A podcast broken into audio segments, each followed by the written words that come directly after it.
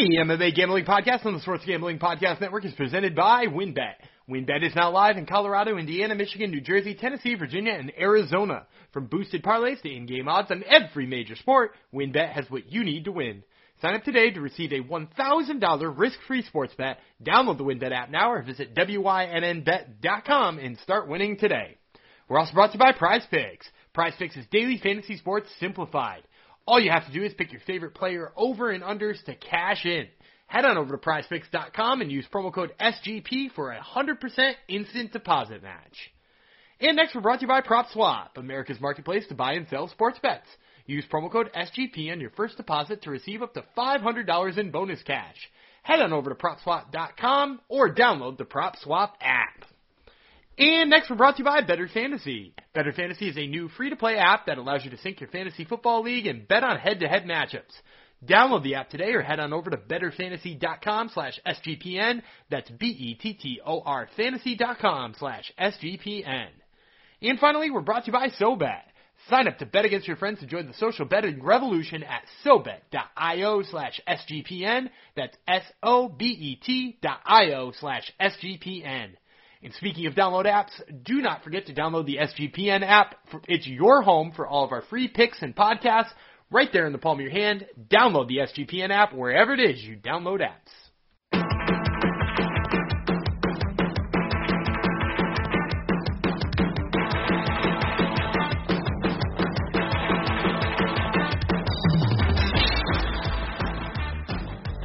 Howdy ho, DeGenerinos, and welcome to a very special edition of the MMA Gambling Podcast, aka the Gum- Gumby and the Juice on the Sports Gambling Podcast Network. I am Jeff Fox, aka the Juice, aka Juicy Jeff, aka Juicy J. I'll introduce Gumby in a moment. Why is this a special, very special episode? You wonder. They used to say that on uh, like sitcoms in the 80s and stuff when they were going to have a serious episode or like someone dies or or the uh, uncle who's an alcoholic comes. Um, but on this very special episode, it's not going to be a serious one. It's because it's episode 100. Hooray for us, triple digits. Um, and all the haters said we wouldn't make it past episode 87, but here you go, episode 100. And of course, I'm going to have to dedicate this to all our amazing fans out there who made this happen. Of course, even though we do all the work and all the research, you know how much work goes into this show. You can tell uh, week by week how much work we put into this. Um, despite us doing all the work, I'm still giving you guys and gals because there's about one and a half gals listening. I still give you all the credit for listening to our podcast. I just looked it up. 59 different countries have listened to our podcast this year. So no matter where you are in the world, thank you for tuning into this here half hazard thrown together, slapdash podcast, which gives you amazing picks and even more amazing banter. So let's start some banter. I'm going to introduce the Gumby of the Gumby and the Juice duo. Um, he's the most lovable loser around. Everyone still loves him, even though he's a loser when it comes to picks. Um, and I love him. He's my best friend in the whole wide world. Like when Ralph said he was going to marry Lisa, I feel like that episode happened here, and Gumby's going to scream out, "I don't like you," and not going to marry you. That type of thing. So. It's Daniel Gumby Vreeland. Hello. That's that's a that's a good uh, Simpsons reference. I would first say, uh, and I would choo, follow choo, up. Choose I was you. just gonna say you chose cho chose me for this uh, for this gig co-hosting. So yeah, Yes. it's very very fitting. You just stole my joke just before I hit it. That's Uh, what we're here for. Stepping yeah. on each other's lines and not laughing at each other is what we're here for. And of course, I have to thank Gumby the most. Also, he's the only a trivia question uh, answer to a trivia question. He's the only person who's been here for all 100 episodes. He even flew one solo solo bolo. So big big up to Gumby Vreeland, even though he's a real loser when it comes to making picks. Do Do you know who the uh, how many different people have edited episodes of this podcast? One person? just one. You? Yes, Just you. me. You know how many people have posted episodes of this podcast? One, me. Well, actually, no, I wasn't posting them in the early days. I forgot about that. But anyhow, it sounded brag. good. It's a sick So, yeah. It was a sick brag at one point. Uh, 59, uh, 59 different countries, eh? That's pretty wild. That's not too bad. Yeah. No. I, I mean, I'm I'm shocked. I don't. I haven't looked at like. This isn't meant to sound like really like self important, but I haven't looked at the statistics felt the metrics for uh, the Top Turtle podcast in a while. Uh, I know it does all right. I know uh, I have sponsors who are happy with their sponsorships, so I don't look at the metrics like religiously, but uh, I know it's probably not 59 countries. 59 countries is a that's a pretty widespread. We're, we're, we're talking about a world that has roughly 200 countries, right? That that the UN recognizes at least. So we're in a quarter of the world. That's uh that's pretty impressive. In the big Would ones say- too. Yes. Would you say it's a buttload of countries, perhaps? I'd say that's a buttload of countries. Yeah. All right. n- name a country, and we'll see. Just random country. Uh, Bosnia. Bosnia. Let There's see. lots of no, good fighters out of Bosnia. no, we don't have any any no downloads from Bosnia. Sorry. Do you think it's because Mirsad Bektic retired? maybe, It's or maybe it's not listed as. Bosnia.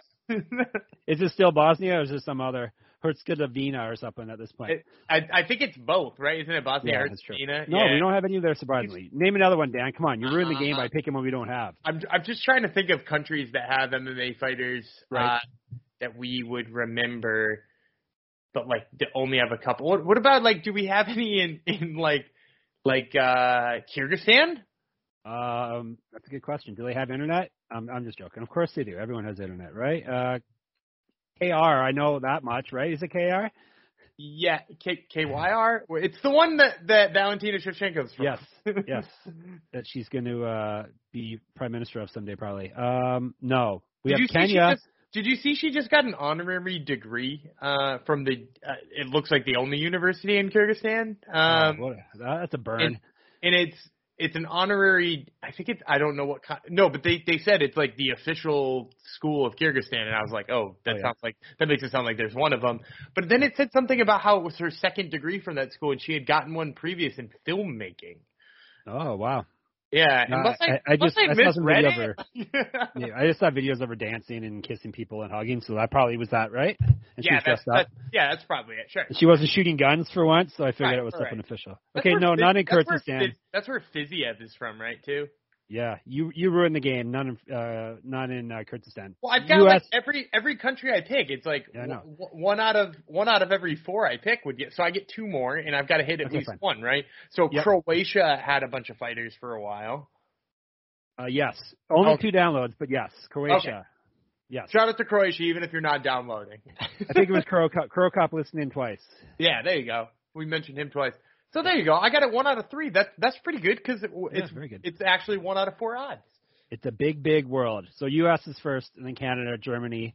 Germany's still huge, and it's not just like the one person I was thinking. It was all it's all over now. It's spread like uh well, we just had Dustin Stoltzfus discussion, Right. So you know, maybe it, Yeah. it's spread like an Omicron tsunami is what it spread like. Um, Australia and then the UK. So that's that's our top countries. So thank you anyhow for everyone for uh for listening in and for you choose choose choosing us um to bring it back to the Simpsons. So um any uh, thoughts on the 100 episodes, Dan? Any uh, favorite moments or favorite part of doing this podcast? I mean, my favorite part of the podcast is always when I hit a big underdog and you don't show up Yep. the next week. Yep. It happens. It's happened. I- It's happened multiple times actually. Because because it, it's relevant to talking about it here too because we got Gerald Meerschaert ta- coming up and I'm pretty sure when I hit Gerald Meerschaert Yep.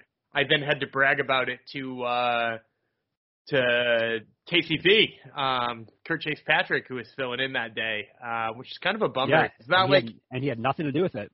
yeah although he did say I'm I'm going to give him the same amount of heat as I'm giving you right now about this one he did Yep. say that it was a ridiculous pick because I had because he did the picks with me the, the episode before too because it was like one of those times you were out for a couple episodes in a row and he was like, no, that's one of the dumbest picks ever. There's no way he beats Mahmoud Muradov. Uh, he says it's the most absurd pick you could possibly make.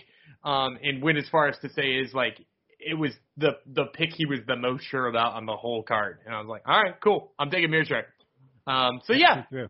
yeah, Meerschaert. Uh, Meerschaert had a big year, like low key like we're, we're, we'll probably do like a, a end of the year awards kind of show at some point in time because we're gonna have to fill in until January. episodes, Dan. Yeah, January episodes. 15th. Although I, I will say I looked at that Rizin card, which is coming Yep. on the It's pretty first- good. It's New Year's. It's good. It's real good. In um, there's even a, a tough alumni on that card. Um, Oh, it all comes back to it. yeah, Hiromasa Ougikubo um, is on that card, which is uh, pretty exciting. And there's a whole bunch of other like very high level. I think it's bantamweights, but I think they're saying it's at 134 because they do some weird kilogram thing. Yeah. yeah. Um, and I think they're having a tournament if I'm remembering correctly, and it's like it's Kai Asakura's in it too, and Hiromasa Ougikubo, and and somebody else. It's basically like the fight for the the title that Manel Kape gave away. Um, Right. So so it's like a, pr- a pretty fun tournament. All right, maybe we'll break that down. Will Rizin Odds? I've seen Rizin Odds before, but did they post them in advance, very, very far in advance? Do you know? Some of the big cards they have, like the okay, well, New Year's always ones, big ones. so- And yeah, like I, I feel like this one's big enough. Um, right now there's Open FC going on right now. I don't know where that is. Um, I don't see any odds for them yet. I do see odds for both the the card on the 15th and the card on the 22nd for the UFC. Some of these some of these uh books are trying to get ahead of the game and getting people in on them fast. No kidding. Have uh, Have you heard of Eswatini, Dan? Eswatini? Yeah, if you guessed Eswatini, we have had a had a listener from Eswatini. That's apparently a country. Is Have you it ever heard of that place? I have not. Is it African? Uh, may, yeah, we do have a, quite a few uh, African countries. Uh, Southern Africa. Wow, listen, look at this guy. There was another Well, one I think. I started typing Eswatini into Google, and by the way, Yeah. first of all, I spelled it right, which I'm pretty proud of. And then secondly, the first thing that pops up as far as suggestions is Eswatini human rights violations. oh, that's welcome, uh, welcome. Hopefully, it's some. Hopefully, it's some of the human rights violators listening in. We uh, we welcome all dictators on this uh, on this show. Uh, It's about recent. It's recent too. Oh, Maybe we don't talk about that. how about Bhutan? I'm assuming. So, so you're just reading. You're just pointing out how I don't actually know the geography of A- Africa all that well. No, no. We have a listener for Bhutan. I was thinking uh, that sounds like Asian, and it is Asian. I was right. Southern Oh. Asian country. We had a listener in Bhutan. So, the kingdom of Bhutan, B H U T A N. A Buddhist kingdom. Oh, the Buddhists like fighting, right? That makes sense. Buddhist like They do Wu Tang and all that stuff. All those kung fu movies are always uh, Buddhist monks uh, training and fighting and stuff. It's good, good stuff. Yeah, there you go. Wow, we, we we even we hit some of the small countries. Props to us. Oh yeah, oh yeah, yeah. I just named two that I hadn't heard of. The rest I've, I've heard of, but there's we got a lot of uh, Azerbaijan and places like that. So Well, Azerbaijan makes a lot of sense because don't they have Malta. tons? Azerbaijan's got like a bunch of up and coming fighters, right? Or am I thinking of Malta. I think they do, but not a bunch. We don't say a bunch on this podcast. a Now. What buttload? There's a bu- there's a buttload. Buttload. I even have listeners uh, send, sending me uh, Twitter messages with buttload listed in it now. So we're bringing it back, y'all. We're bringing it back. Um, all right, I think we uh, do we kill enough time bragging about how great we are? Uh, yeah, I mean, I mean, I think so. This on, is a really fun card. This is a really fun card to talk about too. So we should we should probably get into it. We should. All right. Then let me tell you about some of our. Actually, I thanked all you um, listeners for keeping us afloat, but really it's the sponsors. Let- Let's be let's be honest here. The sponsors are keeping us afloat. So if you can, uh, any way you can support any of these fine businesses that I'm going to be listing off here, please do. It keeps the lights on in the what's the name of our pub? MMA MMA Gambling Podcast Studios, right? That's right. Uh, the, the train's going to roll on to read an ad. Tick picks. College football's championship weekends are behind us, yep. But bowl season is almost upon us, and there's no need to exhaust yourself searching all over the internet for tickets to see your favorite team play in their bowl game this winter. Because Tick Pick, that's T I C K P I C K, not the thing Dan Googles for, but T I C K P I C K, is the original no fee ticket site, and the only one you'll ever need as your go to for all tickets for NCAA football, NFL, concerts, NBA, and more. And we I think we decided we're going to uh, next season we're going to go back to your homeland of Alabama and watch a game, right? That's your right. homeland. I made it your homeland now That's that's that is that is canon now. That Dan uh, grew up in Alabama and Louisiana for part of his life, so that has become canon in our in our story. I'm sure we'll, it's we have it's more it's more Louisiana than it is, Is it? uh, Okay. Alabama. But but anyway, Louisiana's yeah. not as funny to me. It's not as funny. It's Okay. Is, is there really much difference between the two? I haven't been to either. Um, they talk slower in Louisiana. Really? Yeah. That's Yeah, way is it? way slower, way slower. Oh, okay. Yeah. Nobody's in a rush. In, nobody's in a rush in Louisiana. It's wonderful. No, it's true. It's true. All right, Tick Pick. They got rid of all those awful service fees that the other ticket sites charge, which lets them guarantee the best prices on all of their college football tickets. Don't believe it? If you can find better prices for the same seats on another ticket site, Tick Pick will give you 110% of the difference in the purchase price. Visit TickPick today at tickpick.com slash SGP. That's T-I-C-K pick.com slash SGP. Once again, not what Dan puts out on the internet, the other thing. Um, let's talk about prize picks too, shall we? Prize picks is the easy way to play daily fantasy. Daily fantasy simplified. You pick two to five players and over under on the projections. You can win up to 10 times on any entry. Make sure you use promo code SGP, of course, and receive a 100% deposit match up to $100. It's just you versus the projected numbers. Prize Picks has a ton of stats to choose from, a buttload of stats, it really should say, to choose from, including yards, receptions, touchdowns, fantasy points, and more. I think that's that football thing they're talking about there. Prize Picks allows mixed sport entries. You can take the over on LeBron, combined with the under on Mahomes in the same entry. Prize Picks offers every sport you can think of, like NFL, college football, NBA, college basketball, MLB, soccer, MMA, and more. Prize Picks has an award-winning, easy-to-use mobile app, both on the App Store and Google Play. Prize Picks is 4.8 star rated because some jerk must have given them a four. Uh, in the App Store with rave reviews, Prize Picks entries can be made in 60 seconds or less. It's that easy. Prize Picks is safe and offers fast withdrawals. PrizePicks.com promo code SGP for 100% deposit match. How did your picks go? I can't I can't even remember what your picks were, Dan. Did you were your Prize Picks good? Uh, I think they were. I took the over on some Yeah, heavyweight yeah, yeah. times, and I knew Yep. that was good. Man, I, I gotta write them down more often. Yeah, but It's true. They- Well, they were we good. I hit- them. they were good. I hit them all. There you go. Perfect. Do you have do you have picks? Do you have picks for this week? It's hard Sure. though, because Sure. who knows who's No. going to be playing? Like I- yeah, I, don't know how anyone is. Like said this on just one of the writers, SG, the Sports Gambling Podcast writers. Like I don't know how people can gamble on regular sports right now, like NBA. It's like a minute before the game, like so and so's not playing now. Like it's wild. But anyway. Yeah, it's it's pretty bad, especially with a couple of teams. Although the Bulls are back tonight, which is uh, kind of fun. Um, they're Yep. in the process of beating the Lakers, which is uh, excellent. No, uh, the the one game I would feel confident in picking things in is uh, the Bears versus the Vikings tomorrow because that's not a rescheduled game, and in addition to it not being a rescheduled game, it's also two teams that haven't really had any COVID outbreak cases. Um, so I'd say uh, you can play with them. Uh, I'll take the over on the uh, receiving yards for Justin Jefferson. That's coming in at 89 and a half, so I think he breaks 90. I'll also take the over on his receiving touchdowns because they're only asking for a half of a touchdown, which means is Justin Justin Jefferson going to get in the end zone? Hell yeah, he is. And then I'll actually take the over on Justin Fields' passing yards because while the Bears suck something fierce, uh, I think 180 passing yards is kind of a low projection there. I, I think he's going to have to pass his way out of bad situations. He might have three picks, but he's going to have 180 yards. So over on Justin Fields' passing yards, over on Justin Jefferson's receiving yards and receiving touchdowns. See, Dan knows every sport, everyone. Uh, so make sure, prizepicks.com, promo code SGP for the 100% deposit match. All right. Um, let's talk KSW before we uh, we rub in your um, the, the fun that we have with UFC. You, uh, I just saw highlights. You watched the pertinent fights at KSW. Yeah, I, I caught them through. uh Yeah, I, I caught them. I won't Okay, he caught I them. won't Good. say how, how I caught them, but I caught them. Yes. I was gonna say you seem like you're um, being a little elusive here. All right, um, you your your pick. You didn't want to bet him, but you picked him and he won, so that's good. You picked Parnasse. Did he win? Yeah, Parnasse beat the hell out of Daniel Torres, who not only lost his title, but also had no chance to retain his title because Right. he missed weight. Um, So he, like I said the first time, he had kind of a fluke win the first time. Didn't look real great uh, this time and got the crap beat out of him. There you go. And then Stasiak, did he win? I didn't see the results of that.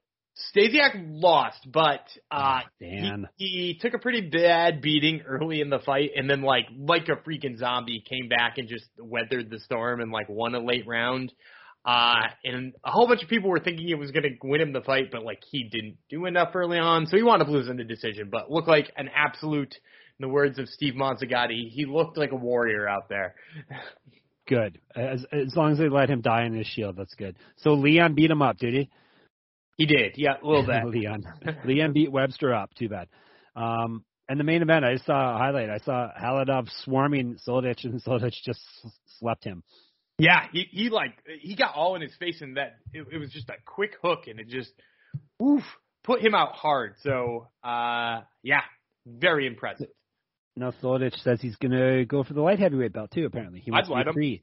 I'd let him. why not? If right? I was KSW, why not? Right? Like, Yeah. it's it's not. What's he gonna harm by going up? It's not like he's gonna lose that fight and everybody's gonna be like, oh, you got a paper champion in your other divisions. He just slept Khalidov, which like, d- dude, you can say what you want about Khalidov's recent record, but like that dude is a very legit fighter. So Soldic is is very impressive. Uh, he seems to have created quite the star for himself where he's at. I'd obviously love to see him against top, uh, the, some of the top middleweights in the UFC, even some of the top welterweights. I think he'd do better at middleweight in the UFC, but uh, regardless, uh, he's he's very happy where he is, and KSW is going to keep him happy. No doubt. So you went. Well, you didn't. You kind of made it. You made. You picked both fighters in the main event, so you got that one right. Uh, so you got the two, championship fights right. That's what. That's what matters. So, um, all right. Last night, actually, you did good last night. I shouldn't be bad mouthing. You went eight and five. You did good, but you didn't do good enough, Dan. I went nine and four, and I won eighty-one bucks. You lost sixty-five. So, for the year, I was I hit my sixty percent, which I was very happy about. I m- made my goal. Dan is stayed at fifty five percent. I got twenty one more fights correct than he did. I just sound like a dummy, but I know what I'm doing. I'm telling you. Uh, money wise, is basically five. Uh, actually, I can do the math. It's very five hundred and three dollars in my favor, but we, we both lost. So I figured instead of my name, you can get Juicy Jeff on your face instead in, in like like fancy script.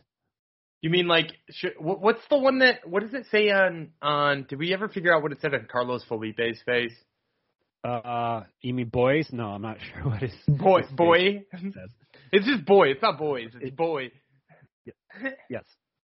Yeah, I'm not sure, but yeah, no, you're you're getting juicy, juicy Jeff. That would be oh, that would be so embarrassing, eh? To have a juicy Jeff tattoo on your face. Oh my god. that god. would be it would be as embarrassing as getting knocked out by a guy who already has a tattoo on your body. Yes, it is. All right.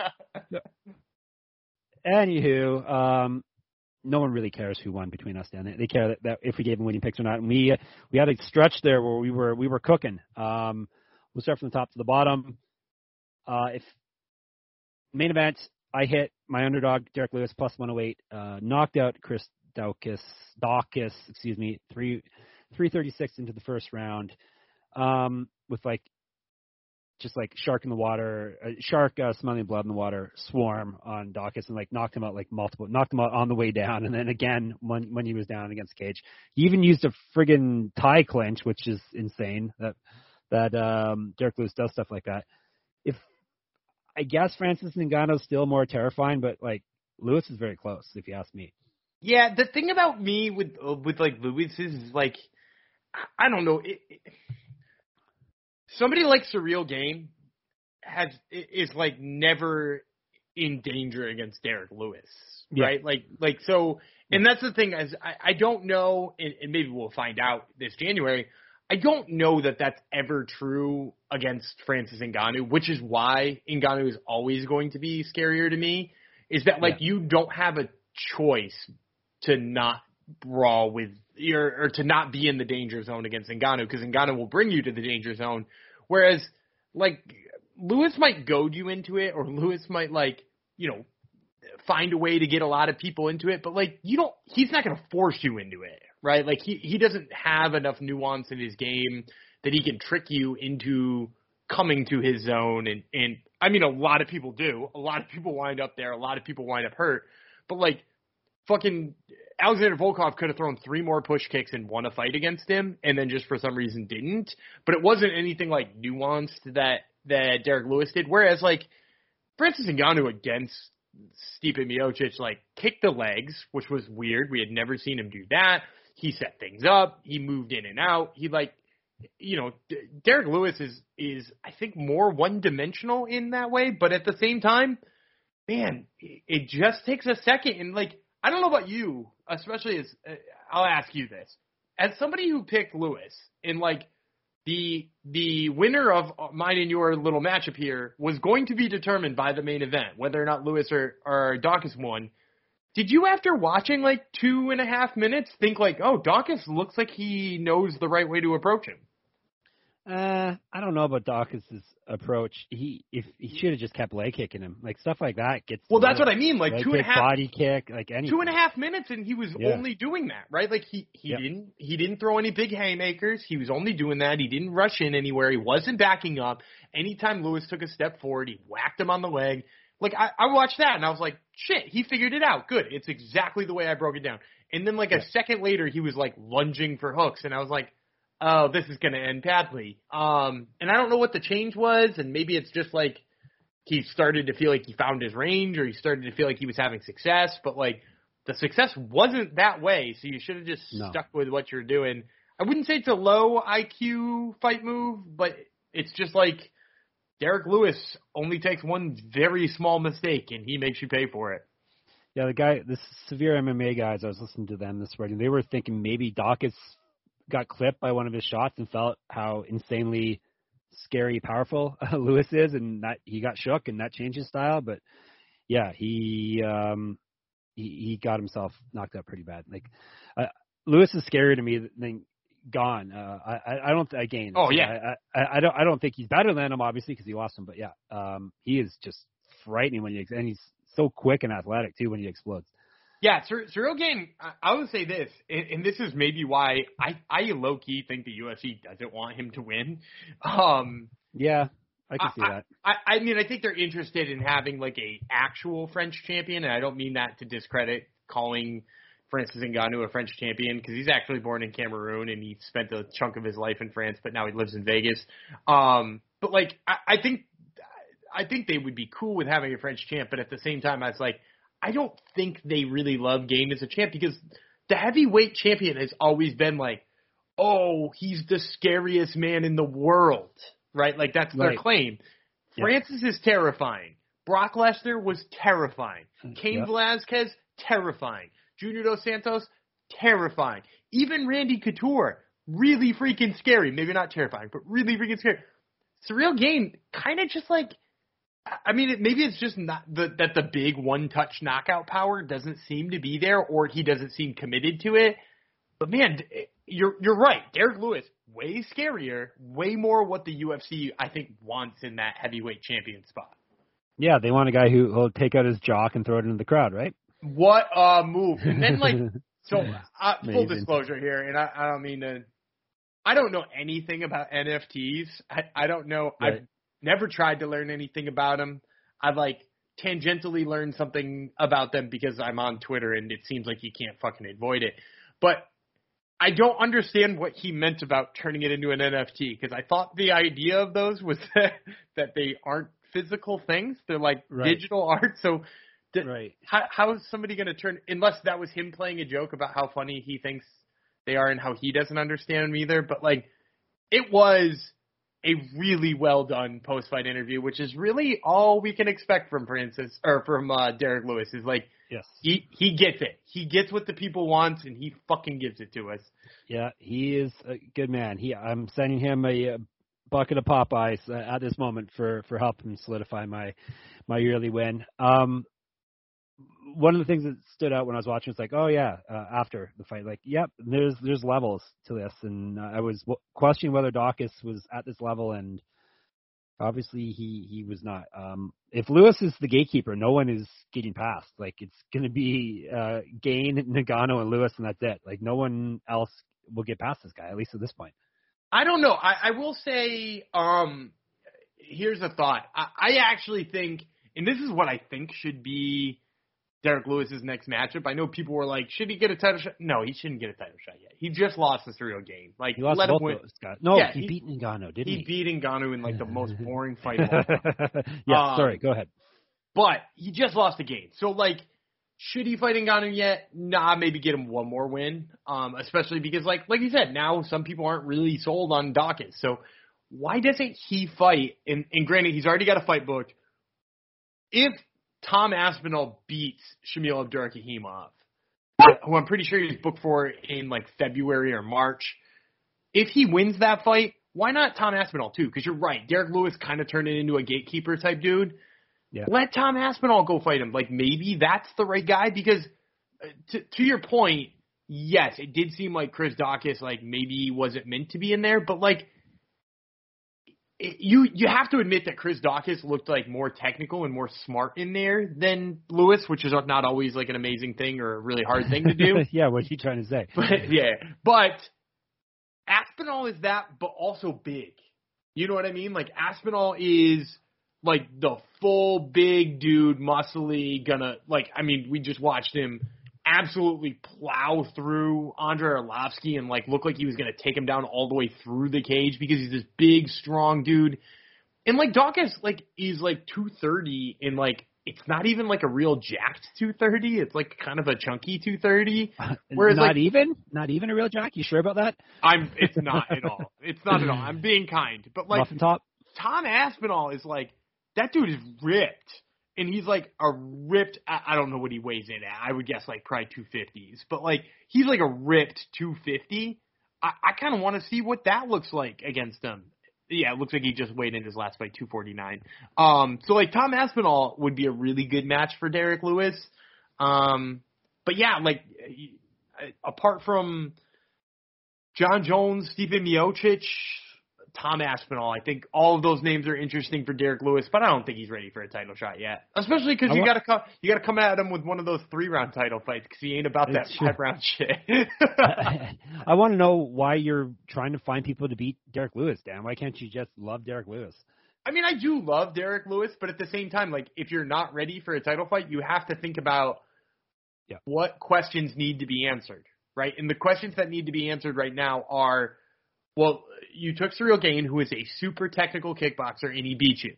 You took a guy who's a little bit less technical and smaller, and he didn't beat you. So we go in between those two. Who's a guy yep. who's in between their two sizes, in between their two levels of technicality, in between their levels of physicality, and actually Tom Aspinall might be even a little more physical than than Ciryl Gane. I think it answers a lot of questions about where exactly Lewis is and whether or not he's like a true gatekeeper or some like you said, some people are going to sneak by him because you know our initial instinct is like maybe he's not a gatekeeper. Maybe he just belongs in that upper echelon of yeah. three or four guys who are going to be fighting for the title all the fucking time.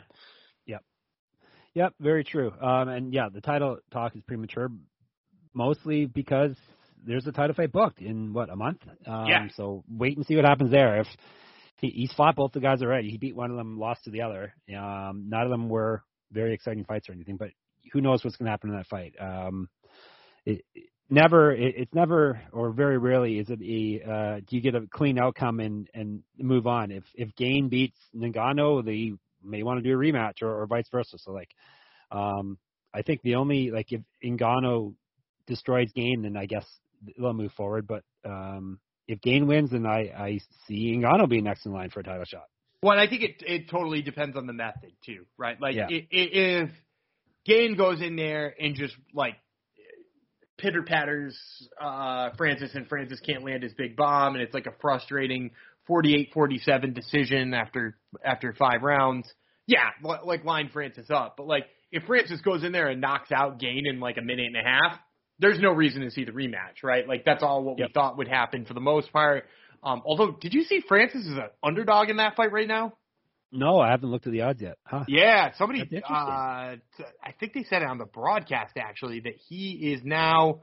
I, I think it's just like negative 105 um right. to like negative 115. So it's like slight, but he is not the favorite in that fight, which is kind of crazy.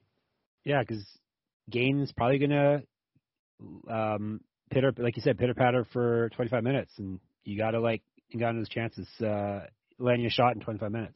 Yeah, I also don't think. Uh, I, I mean, like, what I would imagine is that uh, Gane's going to go in there. Get, this is also not a Ciryl Gane versus Francis Ngannou breakdown, but um, no. I imagine he's going to try to wear out Francis. Um, yeah. And I just don't think you can do that without wrestling. Um, I, I just don't think, like, boxing wise, you're going to tire him out because uh, yeah. you're going to have to be in the fire and put pressure on him. And I think those are hard things to do. Yep. You know what's hard? Not hard, Dan. My segues aren't, aren't hard because I'm amazing at them now. But you know what else isn't hard? Winning money and boosting your odds at WynnBET because that's what they're all about. WynnBET is now live in Arizona, Colorado, Indiana, Michigan, New Jersey, Tennessee, and Virginia. Unfortunately, no Alabama, no Louisiana, no Massachusetts, Dan, or Canada. Uh, we're bringing the excitement of Wynn Las Vegas to online sports betting and casino play. Exclusive rewards right at your fingertips. Get on all your favorite teams, players, and sports from NFL, NBA, MLB, NHL, golf, MMA, WNBA, college football, and more. Plus, WynnBET has some brand new bonuses we have been telling you about. New users can bet a dollar and win 100 in any sport. Plus, you can get up to 1500 bucks as a free bet on WynnBET if you make a first deposit of $20 or more. Whatever your first wager is, WynnBET will match it 200%. For example, you bet 100, you get a $200 free bet. Max wager match is 750 bucks. They will match it 1500. And Dan's going to tell you what you should spend your bonus on. Go.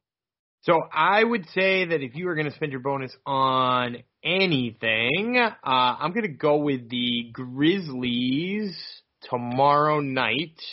They'll be playing the Thunder. Uh, the Grizzlies, despite the fact that they did lose today to Portland, uh, have been red hot. They had won five in a row before that. Uh, the Thunder kind of suck, and they're only giving up seven and a half points last I checked. So uh, I'll take the Grizzlies to win by eight. There you go. Um, great promos, odds, and payouts are happening right now at WynnBet. For boosted parlays to live in-game odds on every major sport, we have what you need to win. Ready to play? Sign up today to receive a special offer, risk-free $1,000 sports bet. Bet big, win bigger with WynnBET. Download the WynnBet app now or visit wynnbet.com. And PropSwap. We're also brought to you by PropSwap, America's marketplace to buy and sell sports bets. NFL playoffs are around the corner, and PropSwap has the best odds on, future, on Super Bowl futures. See a ticket you like, but think the price is too high? Submit a bid for a price you think is fair, then buy it. You can always find the best odds because you're buying directly from other bettors, just like yourself. Use promo code SGP. Once again, on your first deposit in PropSwap, we'll double it up to 500 bucks. Double the cash means double the odds. Sellers across the country list their sports bets for sale, and thousands of buyers visit PropSwap every day to find the best odds on futures, props, and parlays. Last week, Joe from Sacramento purchased a Kansas City Chiefs Super Bowl ticket at odds of eight to one when sportsbooks are now are only offering five to one at this point. If you're not using PropSwap, then you're missing out. Get started today by going to PropSwap.com or download the PropSwap app. PropSwap is where America buys and sells sports bets. Dan, who are you buying a future on to win the Super Bowl? Go. To win the Super Bowl? Yes. I'll take I'll take my Dallas Cowboys, which will oh, upset what the a uh, pick. yeah. I, they did look good again today. Not their offense. Their offense looked kind of terrible against the Giants, but uh their defense is looking damn good. Micah Parsons is an animal. I might I go. might get a I might get a Micah Parsons Defensive Player of the Year future. How about that? There you. That's that works for me since I've never heard of him because I've fallen out of favor with the NFL apparently. All right. Um, who was on your podcast last week? Top Turtle again, Ooh, Stephen Wonderboy Thompson. right? And who else? Uh, Andre Ewell. Okay. All right. They both Uh, lost decisions. Neither of them got knocked out or a weird abdominal injury. Stephen Wonder. It's true. Stephen Wonderboy Thompson uh, got decision by Belal Muhammad 30-25, 30-26, 30-26. Kind of a boring fight. Thompson looked very old and not very good in this fight and kind of just accepted being wrestled to death. So we both lost the minus 250. Dan lost on his lock.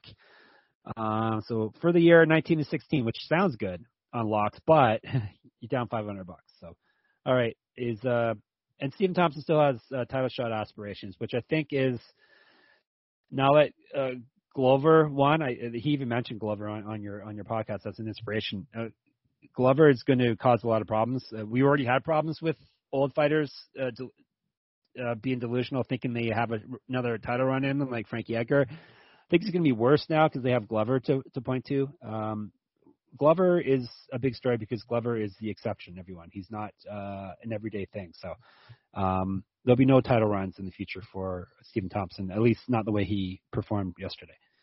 So let, let me ask you this, because I I haven't come down on the side of this question yet. It, do you feel like that fight, uh, which we got badly wrong, because uh, I just could not foresee this happening. Um, I don't think a lot of people could. Do you think that that fight was more Wonder Boy has clearly aged to the point where anybody who can wrestle slightly is going to do this? Or do you think it is more Belal Muhammad made some really wild gains in the wrestling department since the last time we saw him try to wrestle?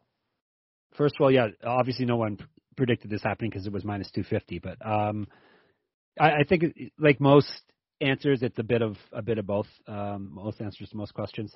Um, small cage did not help. Uh, having Muhammad relentlessly wrestling did not help. Um, we figured Thompson has always been a good uh, good at fighting off uh, takedowns. So I don't know what the case was was yesterday. Uh, like I said, probably a little bit of both. He is old, older. He does have a lot of a lot of um, miles on the odometer to speak American speak miles. Um, yeah, it, it's probably just the perfect storm, a, a mixture of of both. Uh, Thompson being, I mean, uh, Muhammad being a dog in there, and Thompson just not having, at least not having the wrestling last night. Yeah, I, I sort of leaned more towards Wonder Boy being a little bit old and and not looking himself.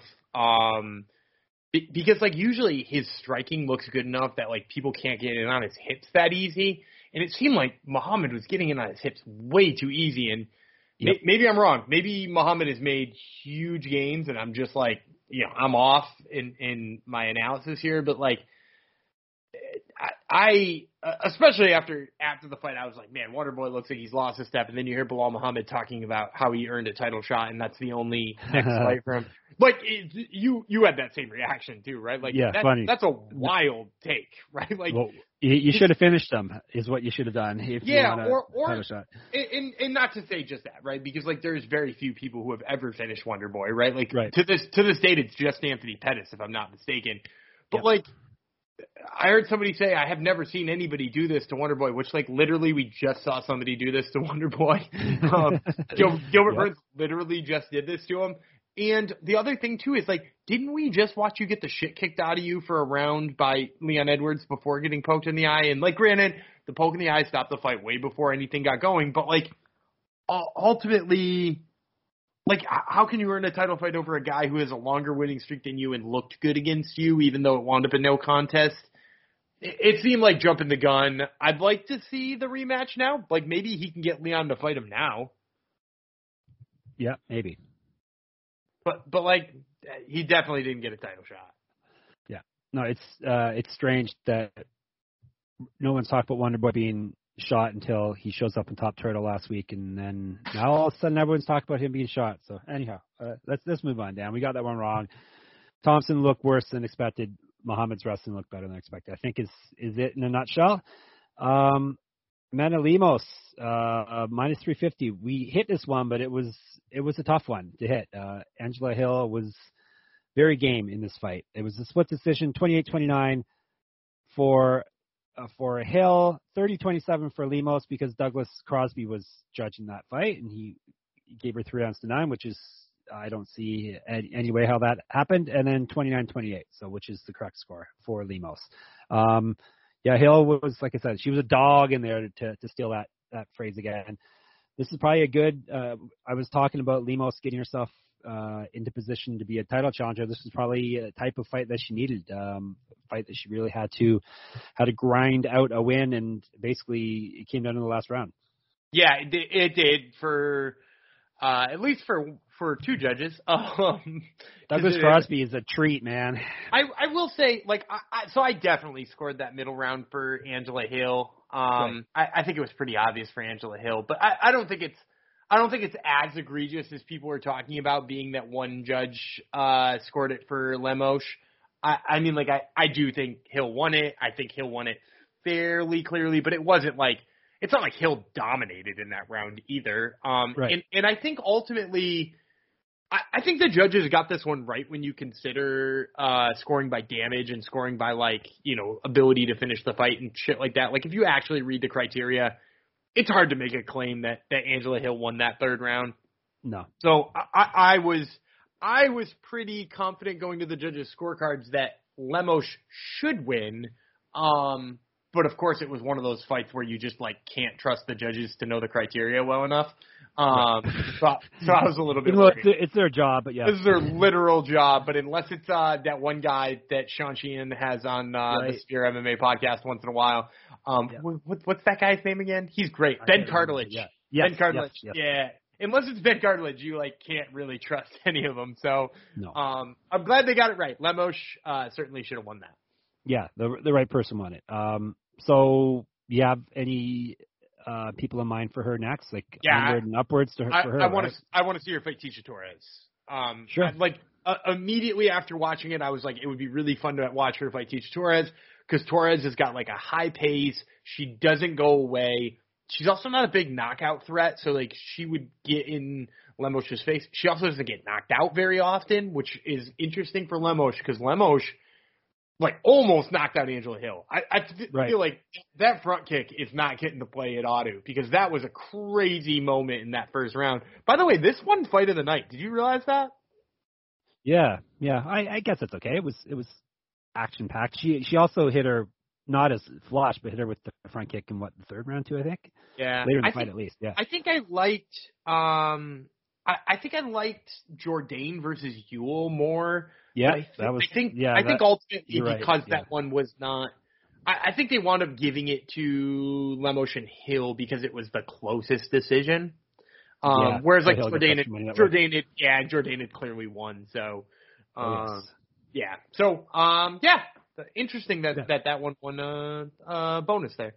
Yeah, it wasn't egregious to steal uh, steal your phrase, but yes, it was. Uh, it, it, it was definitely in the running. Uh, put it lightly. All right, uh, so we got that one right. Hooray! So I've uh, gone two and three. Yeah, the main card I did I did good on for for uh, a change. The past few weeks I've been struggling on the main card. So, um, what was next? Oh yeah, Miguel Angel Torres uh, beat. Rafael, oh no, I'm sorry. It, it was Ricky Simón uh, beat Rafael Assunção. He he's not lanky enough. Uh, the hair is there, but he's not lanky enough. Um, No, he's built like a soda can. yes, he is. And he was fighting a guy who was built like a soda can, basically. Um, he won KO punches second round, two fourteen. Uh, he started the fight the way every fighter should start, really, uh, with a dick kick, because it's not going to get.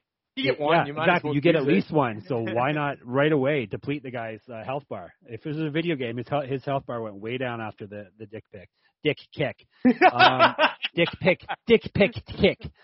Um, yeah, but he, yeah, he, this one I think went the way we predicted. But we thought Simón was just going to be too good for a uh, over the hill Assunção, who's been on the shelf for a very long time. I'm still laughing at you, Freudian slipping dick. Yeah, I know. I'm so like I'm so into so into that, you know. Uh, anyway, uh, it, it went a little bit the way I thought it wanted it was going to, but it didn't end the way I thought it was going to. Uh, I, I thought Simón was just gonna like absolutely wrestle the hell out of him. Right. Um, and he did early in like a couple of nice takedowns early, and like pressure was there exactly what I thought it would be. I did not see the big knockout coming. That shocked me. Um, because not like Ricky can't hit, and not like Ricky can't crack a little bit, but like, and and maybe I guess maybe it's him being old and washed, but he's got like go, coming into this fight. Simón had 18 wins and only five knockouts, um, and a Yep. lot of them were real early in his career when you're fighting like scrubs on the the regional scene. Like his first four fights were knockouts. So like since then he has two knockouts, and one of them was Rafael Assunção. So Yeah. uh, you know, like a pretty surprising finish for me. I definitely wouldn't have taken Simón by finish. Um, but hey, hats off to him. Really good win for him. Very, very good one. Like you, like you brought up, and I agreed. Uh, last episode, he he's definitely is a guy who's getting slept on. Unfortunately, he wasn't slept on by the the pickers because uh, they had him at what minus two sixty or something like that. But um, but the general public seem to be sleeping on him. I'm looking up the rankings I run on MMA-manifesto.com. You're probably gonna have to type in thesportsdaily.com slash MMA-manifesto.com at this point because we've switched servers, but. Simón is jumped up to six now, right behind Marlon Vera, right ahead of Corey Sandhagen. Do you have a name for him next? Um, I mean, like, th- there's a bunch of them. I actually, th- this may be too large of a jump for him based on where he is in the UFC's rankings. Although I don't know where he'll be on Tuesday when they release the the updates. Yeah, he's ranked. Uh, yeah, he's not ranked now, but I bet you he's going to be in the top ten or Oh, damn you'd hope close so, yeah. Uh, after beating number eleven, um, I kind of think him versus Dominick Cruz would be a really fun fight. Yeah, Yeah, Um, definitely because he's fast and he's strong and he's got good wrestling and like Cruz got cracked by Pedro Munhoz and almost knocked out. Like now we've seen Ricky Simón can actually knock you out. So like, yeah, I'd I'd like to see that one. sure. And you said the word that we don't say in this podcast. You said a bunch, Dan. We don't we don't use We say a that expression, right? a butt, we say a buttload. Correct. All right. Um, we hit that one right. This was our little hot stretch here, where we were well, not a little hot stretch. We both did good last night, where we were cruising. Uh, Mateusz Gamrot my lock pick came through for both of us, minus 189. So locks on the year, I ended up 21 and 12, better than Dan, of course, but down money just the same, 142. So you beat me nowhere, Dan. Locks, I beat you. Correct picks, I beat you. Money, I beat you. You had a good Yet- year. I, I had a I had Yet- a pretty slow you had a good year still anyway. I had a I had a pretty slow stretch in there one place. You made it very interesting at the end. Let me tell you. Yeah, Um, it was all a hot. Those, that last the last four events I'm pretty happy with. Yes. Um, yeah, Gamrot, uh, the, kind of a weird finish. Uh, he, he looked very good, so uh, you don't want to take anything away from him. But TKO submission knee to the body, so I don't know. It was hard to tell if Diego Ferreira got hurt on the uh, on the takedown attempt because Gamrot was like relentless, like a like a dog on a bone. Wouldn't uh, he he was just on him the whole fight, uh, trying to take him down, or if he got injured on the knee to the ribs. But regardless, um, he, he said no moss, and Gamrot went to put him in a chokehold before the ref stepped in to, to stop the fight. So, like I said, weird finish, but um, Gamrot definitely, if it was an injury, Gamrot caused it, and he was the rightful winner here. Yeah. Plus, we picked him. So, do you, do you remember the, one of the props I gave out was uh, Gamrot submission uh, plus eleven oh, hundred. really? Yeah, it was eleven hundred, um, which is that's just such a bummer because like when he, he grabbed the neck, I was like, oh, he tapped you down. yeah, technically, yes. but that's That not the way they read it. They Yeah. TKO injuries, so uh, most books will score that uh, by knockout. So uh, he looks great though. That being said, like that dude is uh, he's an animal. He's he is, and I said this on the last show. He is one thousand percent being slept on in this uh, in this lightweight division. I think he could beat guys. I, I'm gonna say this. I think he could beat guys in the top five right now. Yeah, well, I think we did. Was he the guy we went through? I, and yeah, we, we tend to do this a lot of episodes. Go through. Can he beat that guy? He beat that Yeah, yeah. guy? But yeah, I, I like agree. I, um, I I would think about picking him over Michael Chandler. I'd like I, I would put a real thought into like if you put him in there with Michael Chandler, I would be like, uh, I think I would take Gamrot, especially because you're going to get me wild plus money on it. But like, Yeah. i- it's enough that like I might even pick him in the proverbial gun to your head pick. Oh, here we go. The gun to the head is back. Um, you, you'd think he he's going to get a, na- a number beside his his name um by next next go round since he he beat a guy that was ranked. But yeah, um, obviously he's left on. We got him for minus one eighty nine. He was fighting uh, a guy who was on a two fight losing losing skid and hadn't won for a while. So uh, I think our days of of getting him at a at a nice number are probably through un, until he fights someone really way up there in the food chain. Yeah, I, I think so too. Um, and I, I think he should be ranked. I to be clear, I thought he already should have been ranked. He's been he's been in my list for the last three or four months or something like that. Like I, I've had him in my lightweight top fifteen, submitted to the UFC, so he's getting votes. He always has been getting votes, or at least vote. Um, Yep. Can uh, I think? Yeah, I I think the rest of my fellow panelists will come around now that uh that he he de- decimated Diego Ferreira like that. And he already got his his uh, prospect loss, uh, UFC jitters out of the way with, with his uh, debut in the He UFC. didn't lose. Now He didn't lose that. He didn't lose. Oh that. right. Okay. Plus he didn't lose that fight, even better. Um, Darren Elkins lost the next fight, Dan. he now lost this- bad. That was bad. no, he finally looked said, like Darren um, Elkins should look. no. Cub Swanson was a sniper. Holy moly. Just like picking him apart um, with his beautiful family in the front row. I'm sure um, coming to work and watch daddy beat someone up. Um, TKO spinning wheel kick and punches, 212 into the first round. Um, no, you, you were saying how it was going to come down to Lewis, but actually, it, um, Cub Swanson is the one who who iced this for iced the yearly victory for me. Um, if he had lost, then it would have came down to to the last fight. So, I, regardless, I, I'm still sending Derrick Lewis a bucket of chicken because he lost Popeyes. I I'll send um, Cub and and Kenda or is it Kendra? Kendra, Kendra or Kenda? Kendra Perez. I believe. Kendra, right? I'll send him and Kendra a uh, a nice uh, fruit basket for uh, for Christmas for locking up the yearly win for me. But yeah, um, what can we say? It it was very impressive. Uh, victory by Cub Swanson minus two ten. Um, like is a very methodical, yet he won spectacularly with the spinning wheel kick and punches. But yeah, and Elkins is not an easy guy to put away either. So uh, easy guy to make bleed, but not an easy guy to put away. Yeah, he got a performance bonus for this one too, worth noting. Right. Uh, Yep. and I would just say, like, yeah, he he, he put together a complete performance because despite the fact that we joke about Darren Elkins' age and all the quote unquote damage he has taken, uh, I just think uh, putting him away is still really hard. Um, Yep. So to do it the way that he did it, and to not rush in stupidly and tire himself out at any point in time, like he just backed Right. away and picked him apart again. Like really mature performance by Cub Swanson, which isn't terribly surprising, but also a very technical performance by Cub Swanson, which is uh, you know damn impressive, especially at this stage of your career. Yep. Last time Elkins was finished was three years ago. The last time he was finished before that was uh, eight years ago. So it doesn't happen. He's been. That was only the fourth uh, TKO slash knockout loss of his 36 uh, total pro fights. So yeah, And probably the most impressive. emphatic too. Yes. Oh yeah. Uh, no doubt about that one. Was that a that was a Herb Dean one, right? I, I think I remember Herb dancing around a bit. Yeah, right? that Was not? that was a decent stoppage on his. It was. Yeah, and he had another one that I watched. I, I'm trying to remember which one. Yeah, he had another one. the one he was a good stopped, one, but he stopped it, and it was a good good stoppage. So uh, We shouldn't have to mention. We shouldn't even notice the ref, but right, do. we should Uh, we should we certainly do when it's Herb. Yes. Ref of the year, though, everyone. Official of the year. Um, World MMA Awards. Uh, all right. Um, so the main card, I was. How many fights were there? Five or six? Was it a five? Uh, six. I was five and one on the main card, which I was very happy about. And Dan was three and three.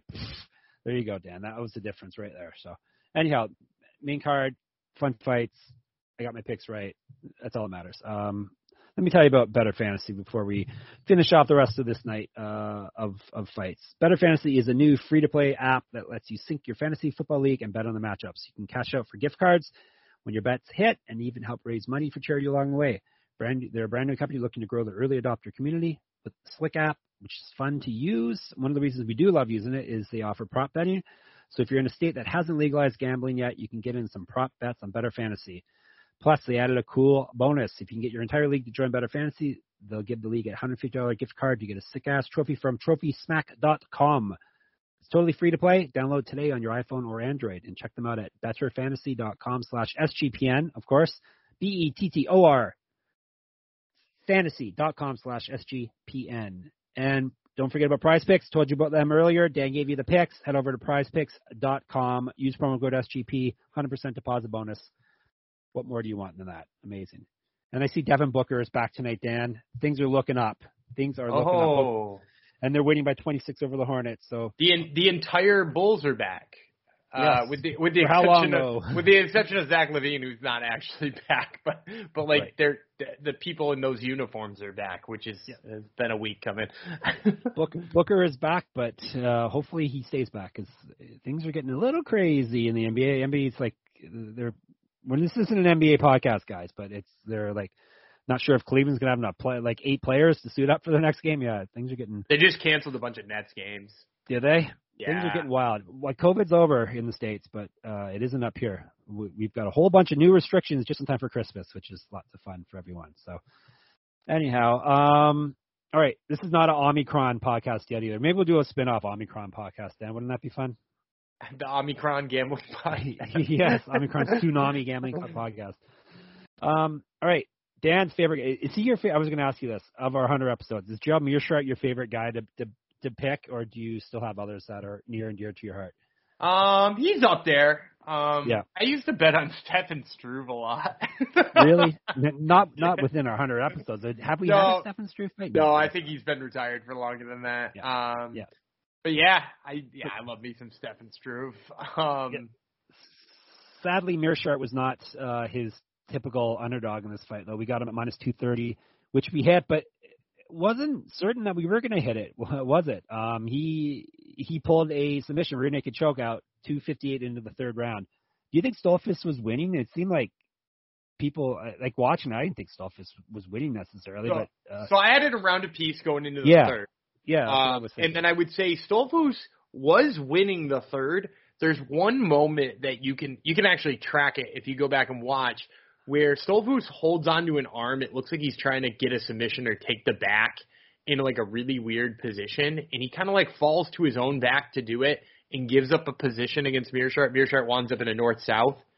You you could that's the moment he gave the fight away. Like I, I think it was still competitive. I think Stoltzfus was like on his way to winning the third, and I think as tired as Meerschaert was, if you just didn't give him a chance to play on top, he probably loses that fight. And Stoltzfus made a very dumb error in going for the submission instead of going for the position, um, and I think it cost him. Um, and then Meerschaert did what Meerschaert does on the ground, which is work methodically and take your back and finish you. So, um, so I, I think maybe I was a little higher on where Stoltzfus was at that time. So I, I would say, yeah, Stoltzfus um, looked surprisingly good. I kind of this is weird to say about a guy who's is he 0 3 in the UFC? Yeah, 0 3 in the UFC. So. Yeah. I kind of want to see him again. Like I don't know if we will, but yeah, I, you I know, know. you know, I, I like to fire people, so yeah, you you love firing people, but like I kind of feel like Stoltzfus should get another one. Um, I mean, he was originally supposed to fight Anthony Hernandez, which wouldn't have gone any better than this. But like, I feel like there are middleweights he'd beat. Um, and I might be wrong, but I feel like there's middleweights he'd beat. And man, he he looked good enough. Uh, that's a, such a tough three person run to get fired on. Kyle Daukaus, Rodolfo Vieira, and freaking Gerald Meerschaert. Man, that would be a brutal firing. But um, so here's to hoping he gets one more. There you go. Oh, I forgot to mention Cub Swanson. Uh, I got the bonus. I'm not sure if Dan. Men- yeah, you mentioned that already. Excuse me. So it's uh, 50 grand for him also. But um, Harry Hunsucker, you want to see him fight again? Dan? no. I, Justin know, Tafa. I don't. Okay, first of all, Tafa, Tafa has to be like our, our patron saint of our podcast going forward because uh, for hashtag Miss weight Chunky at Guys, 'cause he missed weight at heavyweight. The only guy to miss weight at heavyweight, 267. He didn't look particularly heavier than I guess it's only a pound or two. Uh, but uh, you're not going to notice a pound or two on, on a frame like his. But um, yeah, it says he won via KO head kick, minute 53 in, but um, it was a blocked head kick. He kicked so hard that a blocked head kick uh, put Harry Hunsucker out. Yeah, and he wasn't out out, but it was a good No. stoppage. Um, and, and like, yeah. Um, Was that the Herb Dean one you're thinking of? I think it is actually now that I think Yeah. about it. Uh, but like, so good. regardless of, of whether or not it was, he's so good. Regardless of whether or not it was that one, like, I- I mean, like, just a really good performance by Tafa. It also played out like I thought it would. Tafa has a problem with being too complacent. Hunsucker, like, is going to force you to not be complacent, and in this case, it's like not even the right way to go about it. Um, I still have loads of questions about Top and what he's going to be able to do in the UFC, but Yeah, um, especially if you're missing weight at heavyweight. yeah, and he, but he should beat somebody. Did you have you heard the story about uh uh Tafa on the bus back to the hotel with his brother? No, So his brother Junior Tafa is an MMA fighter as well. He got he's like shouted out last episode actually. yeah, yeah, I did mention Junior Junior Tafa. Um, and apparently, so while they were on the way back, uh, on the way back to the hotel, he took out his phone and had open the article that said Justin Tafa was the first guy ever to miss weight at heavyweight, and he yelled out, "We did it, baby! We made history!" Yes, we did. And uh, Mock, make a mockery of it. Apparently, Justin didn't think it was all that funny. Yeah, good. He shouldn't. That's very unprofessional of him. Um, as as did the next fighter who who I picked. Even though I'm not a fan of her fighting, I have no faith in her ever being consistent, and she proved that she's consistently inconsistent. That would be Sijara Eubanks, who missed weight again, um, 127 and a half. See, the problem with make, making picks in advance, I would not have picked her if if um, knowing that she had missed missed weight in this this fight. That's that's my excuse here. So anyhow, um, she did not look particularly good in this fight. Melissa Gatto did look particularly good. One TKO, body kick, and punches. 45 seconds into the third round, Gatto looks like a keeper. Yeah, I'm I'm really impressed in her. Her two fights in the UFC have been quite impressive. Uh, I'm excited to see what she does next. She also got a, a bonus too, which I'm I'm kind of glad they gave to her. That's a Yep. freaking sick finish, and I, I feel like it Yep. wasn't getting enough play at the time. But a body kick finish like that, man, Yeah. and, and like, uh, would she win in the fight? Probably, but um, Yeah. there's a there was at least a question at that point. Um, so to get a big finish like that, you know, like, good for her. And uh, yeah, like the the the commentators being like, Sijara Eubanks gets this weight thing under control. She'd probably be great for a 125. Like, dude, it's it's not like it's just happened a couple times. Exactly. It's, like, it's well documented. She can't make this weight, and the reason why she would be good at that weight is because she's too big for that weight. Like exactly. She, it's not like she's like extra skilled down a weight class, the or she's like undersized the weight class up. She's just enormous for that weight class, which is why she keeps fucking missing weight. Yeah, like um, she doesn't belong at, at flyweight. Uh, it's well done. It's not bad cutting. It's just she's too big for it. She needs to be at bantamweight. She's not big enough for bantamweight. She needs to bulk up. Uh, but yeah, nice to see her get knocked out after that. Yeah, uh, you and I don't belong at flyweight either, Dan. That's just that's right. Just the way things work, man. Um, yeah, and it was nice to see Gatto, like you said, you see Gatto get the bonus. Um, I whiffed in this one. Gatto was better than advertised, or better in my eyes, I guess. Dan got it for plus 145, and I didn't know Eubanks was going to be a total head case again, which which she was at least uh, with the weigh-ins. It's not like she puts on the most consistent performances, even when she does make weight. Though that's that's the issue with her. So, um, next person, this guy looked amazing. Too bad he didn't get himself a bonus. My fellow Canadian, I'll call him that because he won. Charles Air Jourdain didn't get a finish. Uh, he came very close 30 26, 20, 30 27, 29 27 over Andre Ewell, who was on someone's podcast last week. Um, not that that's uh, related in any way whatsoever. Um, so we got Jourdain minus 210. He looked amazing. Was was uh, having a very fun time in there. Came very close to finishing Ewell, but Ewell is a tough son of a gun. Yeah, I also thought Ewell looked better early in this fight than he did down at bantamweight. And granted, yep. he was up against a guy who's very skilled and very good. Um, yep. But ultimately, like I think this is the right weight class for him. Just like I said on the the show on Wednesday, just a really bad stylistic matchup for him. Like he shouldn't be fighting guys who can strike like Charles Jourdain. Um, yep. Not not if you want him to win. So uh, yeah, good performance by Jourdain. He looked excellent. Love the flurry at the end. Um, good to see him back in the win column because he did lose to Juicy J last time out. Um, yeah, he lost to me. Yep. Yeah, Don't say and, that name. That's not his name anymore. I stole it. and uh, yeah, you'll uh, some work to do, but ultimately, uh, like I said, look better. Yep, definitely. You know what looks good all the time? SoBet. Since when has sports betting become so rigid? Sports betting is meant to be social. When I picture betting, I picture bootleggers with mustaches, tossing bets around in a speakeasy. SoBet is taking the social lineage of betting and putting a modern twist on it by providing a modern platform. SoBet is changing the game with their new product. Head over to SoBet.io and create an account to see for yourself. Through their fully functioning free web application, you can access a demo of their app, which will launch next fall. The app includes consensus lines from Vegas, a feed of what other people are betting on, and the ability to send friendly wagers to anyone who knows who sorry, anyone you know via text, QR codes, and links among other methods. No money is transacted on the app and is purely competitive. Next time you're with your friends watching sports, turn the dial up a notch. Go to SoBet.io, see who can hit the most ridiculous bets. Users have the ability to place bets off Vegas odds or generate a bet by changing any metric they want as long as somebody's on the other side to accept. Let's get back to the roots of betting with SoBet. Go to SoBet.io slash SGPN. SoBet, S-O-B-E-T dot I-O slash SGPN today to join the revolution. Did someone say SGPN and someone say app? Yes, I said both. SGPN app. Get it. We're now live in the App Store and Google Play. We give you easy access to all our picks and podcasts. You can get a notification when our podcast drops.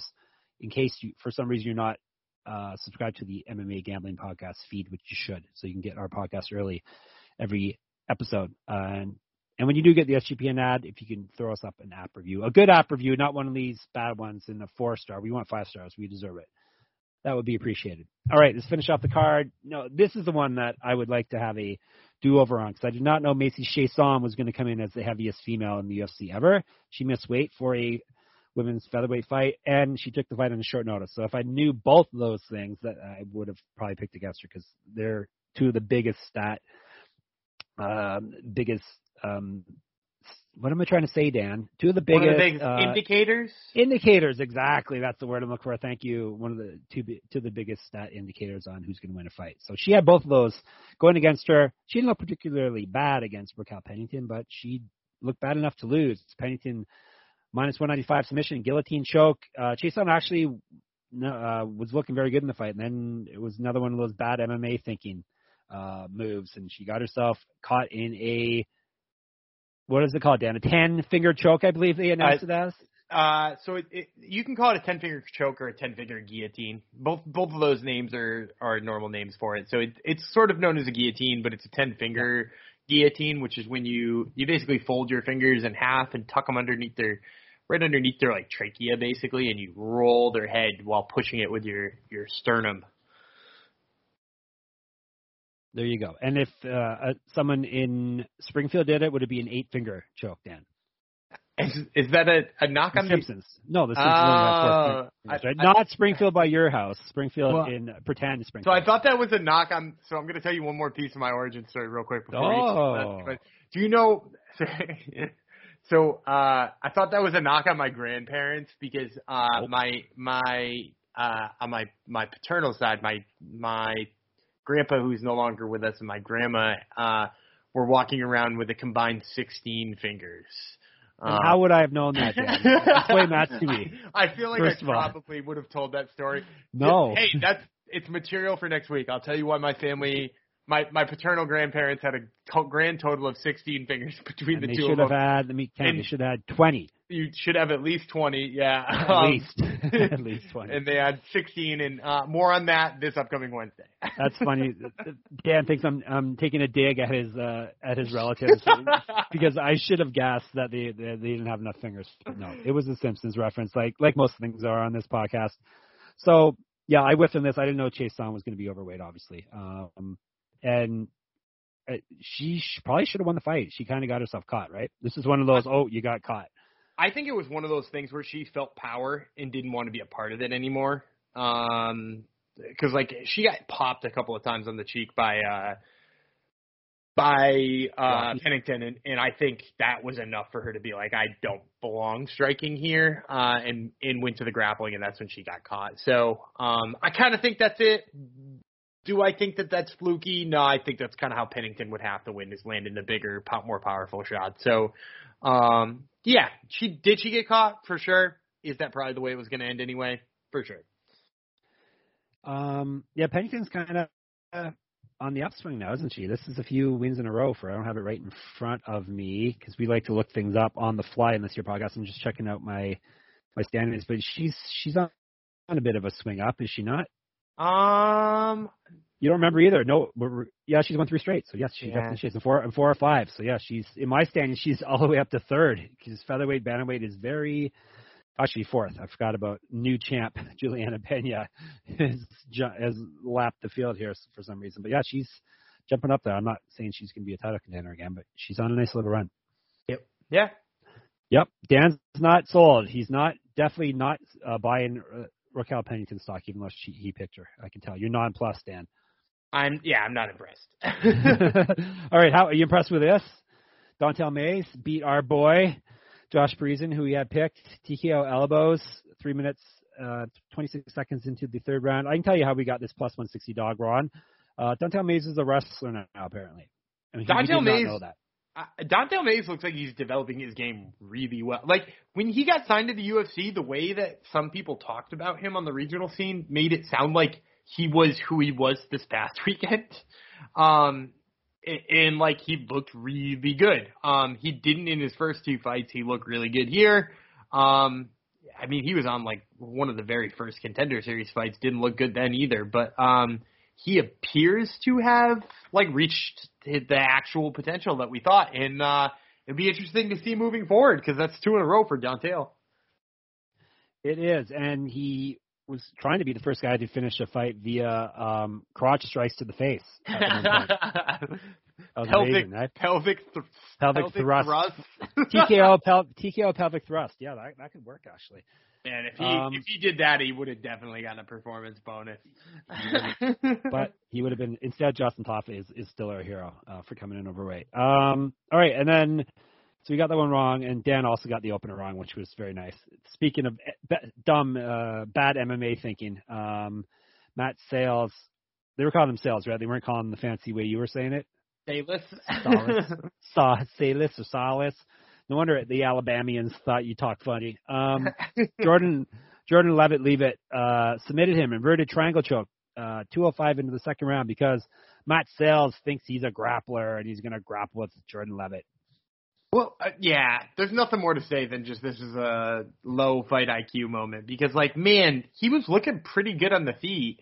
He even sprawled on a couple of takedowns expertly, uh, and then just didn't disengage. It, it wasn't even that he like tried to grapple, but it was that he like sprawled on a takedown and didn't get out of there. He just hung around, which allows you to shoot Yep. a second time or reshoot, and like that's why he wound up on the bottom, uh, and then for a second on the top, and then uh, tapped out even though he was on the top. So Yeah. yep. Uh, At least Jordan Jordan Levitt didn't make love to his face like um like the man in the fight after this coming up. Dot town Right. correct. Yes. Um, There's- see, there's a there's a silver lining here. Yeah, I uh I was still pretty bummed because I had the, the dog pick here, and uh man, he's I think he had a real path to victory there and just didn't use it. Yeah, I had Levitt minus one fifteen. So what do you think of the the monkey god, monkey king? I I I really like his grappling. I really think Yep. he's he's too one dimensional at this time to really Yeah, give any thought really to it, at this point. especially in, especially in that division. You know what I mean? Yep. Like there Yeah. there are unranked guys out there. Like I mean, like Mateusz Gamrot was not ranked coming into this fight. What what would Gamrot do to to Jordan Levitt? And I just mean that from the the standpoint of like Gamrot can strike and stop you from grappling. And anybody in that division who can do that can beat Jordan Levitt. Yep. And because it's Christmas and I like to fire people, I think Matt Sayles is probably gone. One and three in the UFC, missed weight once. Um, we we joked about him getting up to 250, but you know, kudos to him for getting down to 155 for for weigh-in. So um, that's quite impressive. But yeah, one and three in the UFC didn't quite work out for him. and has been twisted and inverted triangled now. So yeah, I Doesn't sound like fun. I don't really- I don't really hate that decision either. It's like I I make these things happen, Dan. Uh, I'll uh, I'll tell Dana that we've decided. Sorry, it's time to go, Matt. So so that wrapped up pretty good, pretty good, um, pretty pretty pretty good end to um, a pretty good year in the UFC. It was a pretty fun fight card all around. Lots of lots of finishes again. We we've had a stretch here where we we're getting nonstop finishes. We've had we had four, three decision decisions last night out of 13 fights. It's pretty damn good. Yeah, yeah. It was a If you it like was an finishes. action. It was an action pack card. It was. Oh, and we, I forgot to mention, we did lose a fight um, right before Raoni Barcelos, Trevin, no, Victor Henry. We lost Trevin Jones already before that. Um, we lost that right before due to that COVID thing, which doesn't exist anymore, um, reared its head again. So we ended up with 13 fights. And, And that fight is already rescheduled for January Oh, yeah? 15th, the very next fight card we'll be breaking down. there you go. So that's, yeah, that's it for 2021. Um, and that's it for episode 100. Yeah, next um, next episode, we're not going away though. UFC may go dark. Uh, everybody's going dark, but we're not going dark. We even have an episode planned on Boxing Day up here in Canada, um, which is a holiday, Dan. So hopefully I get double pay on that day. I, I would say we both should. We- yes, yes, exactly. I'm going to make you work too. So we'll talk about all the Christmas presents we got and everything that day. But next episode uh, is going to hit on Wednesday. I was thinking since Santa's coming soon, Dan, or uh, whatever holiday um, our listeners are, since we have listeners all over the world, you could be celebrating something else. Hopefully, you're celebrating something because it's fun to celebrate, regardless of what you're celebrating. Um, but Santa's coming to Dan and my house. Hopefully, he's coming to your house, Dan. Were you a good boy this year, Dan? Ah, good enough. Yeah. okay, good. Hopefully, um, and so to put MMA spin in it, I thought next episode we will, each of us will. This is something we're actually gonna have to do homework on for. I guess we could do it on the fly too. That would be actually in um, Way funnier. More, it would be way funnier. It would be more uh, more in line with, with with how this podcast is run. But we are going to pick a fight we want Santa to bring us from each weight class in the UFC uh, in the next year. Hopefully, we won't. I I think I don't want to put too many rules and regulation on it, but try to make it a a possible fight, like not someone who hasn't fought for decades or anything like that. Try to make it a, a fight that could actually happen, um, and then we'll we'll tell you why we want to make it happen, and maybe I'll make Dan put a imaginary betting line on it since we are a gambling podcast. yeah, I I like that. Should be fun, and hey, it can even be a fight that's already booked if you want. If if that's the fight that you think is the best uh, the the the best fight in that weight class that you want to see, then then so be it. If it's uh, already booked, then so be it. Um, I'm sure Dan's going to be Maycee Barber versus someone. She's already got a fight though booked, does she not, Dan? So I think I- she does. Do we have to DQ people who are already booked? no, no, you don't. That's the thing. No, go because Because we can hope year, for it right? at the end of end, end Yeah. of 2022. Oh, Yeah. he's gonna pick. He's gonna pick her getting murdered by someone. He's gonna pick. I mean, uh, Denise love- Barber versus I'd love- Valentina Shevchenko or something. I love her versus Erin Blanchfield. I think Blanchfield fucking Oh, murders that's her too. But yes. uh, no, I've got better picks than that. All right. So anyhow, we will next episode, and if not even next episode, but episodes going forward, if anyone has a topic or a question they would like us to address on the podcast, uh, by all means, um, let us know. Um, make our jobs easier. So you can hit us up in the Slack channel, which is lots of fun, especially on, on fight nights. Uh, SGPN, um, search for us, search for our Slack channel, join it, find the the uh, category for fights, and um, like it's uh, we seem to be getting new members all the time, and it's it's really jumping on on fight nights. So that's fun. So you can hit us up in there um, under our names, or just put a message in the in the message board. I'm always checking it. Or on Twitter, I'm Jeff Fox Writer, and he is Gumby Vreeland. Um, so yeah, if you have ideas or if you have something you were you want Smart Dan to answer, then by all means, uh, let us know. Um, I guess that's all I really have to tell you. Uh, we will be back on Wednesday. Like I said, we're not going anywhere. We, we will find something to talk about. I have lots of ideas of things being talked about over the next few weeks. So, um, in the meantime, follow us on Twitter. Like I said, get in the Slack if that's that's your type of thing. It's lots of fun. Like I said, very good community. No real dirtbags in there other than Dan, so it's it's a it's a good thing. Um, you don't have to um, have uh, people harassing you and that type of thing. Like I said, other than than Dan. Actually, I'm the one harassing people about stuff more more often than not. Um, you can listen to his podcast, but we'll, we'll they probably aren't coming out until uh, next. You can listen to Top Turtle. There won't be a prelim primer for our picker. Primer, primer. I'm I'm I'm saying it's primer. Am I right? You're right. You're you got it. there won't be there won't be a prelim primer for a few weeks, but there will be Top Turtle still, right? There is, yeah. And this week we have on. uh So I, I've got a laundry list of guys who are going to be fighting on the 15th, who I've all already interviewed. Um, So we're, we're going to have like fighters with fights coming up nonstop through this break every single week. Uh, this week I got Brandon Raw Dog Royval on uh, as he gets ready for his maybe- fight, and That could be a good nickname to steal. Yeah, and Hmm, I'm thinking about that. Okay, Ramiz, go ahead. Sorry. Ramiz Brahimaj as well. So uh, a couple of good ones this week, and and I've got some real doozies coming up in the weeks, including one I did today. Um, that is a lot of fun. So make sure you're was listening. Ramiz was Ramiz coach? Was he the guy coaching last night for? He Fortis? was, yeah. He Okay, actually, right. he, he coached uh, both of the Fortis people who did not win, um, because uh, Sayif Saud was at the Jake Paul fight. No, the Darren Williams fight, Dan. Yes. Uh. The- his boss's fight is where he was. Yeah, his uh his the well, I guess they co-own it, so I wouldn't call Yeah, him a boss, but true. they co- they co-own His it. partner. Dar- Darren Williams is most of the money, I think, but uh Mhm. yeah, but Sayif runs the biz. and Darren Williams won his fight. So there you go. And we made we almost made it through the whole podcast without mentioning that that thing, Dan. But you mentioned that guy's name. We're not gonna start talking night. about it now. But guess, who I'm getting on the MMA manifesto? Guess who's bringing in all the traffic today? Tyron Woodley. so it's like the UFC didn't even happen last night. So anyhow, um, so listen to Top Turtle. There's not a curse. Both those guys are going to win their next fight for sure.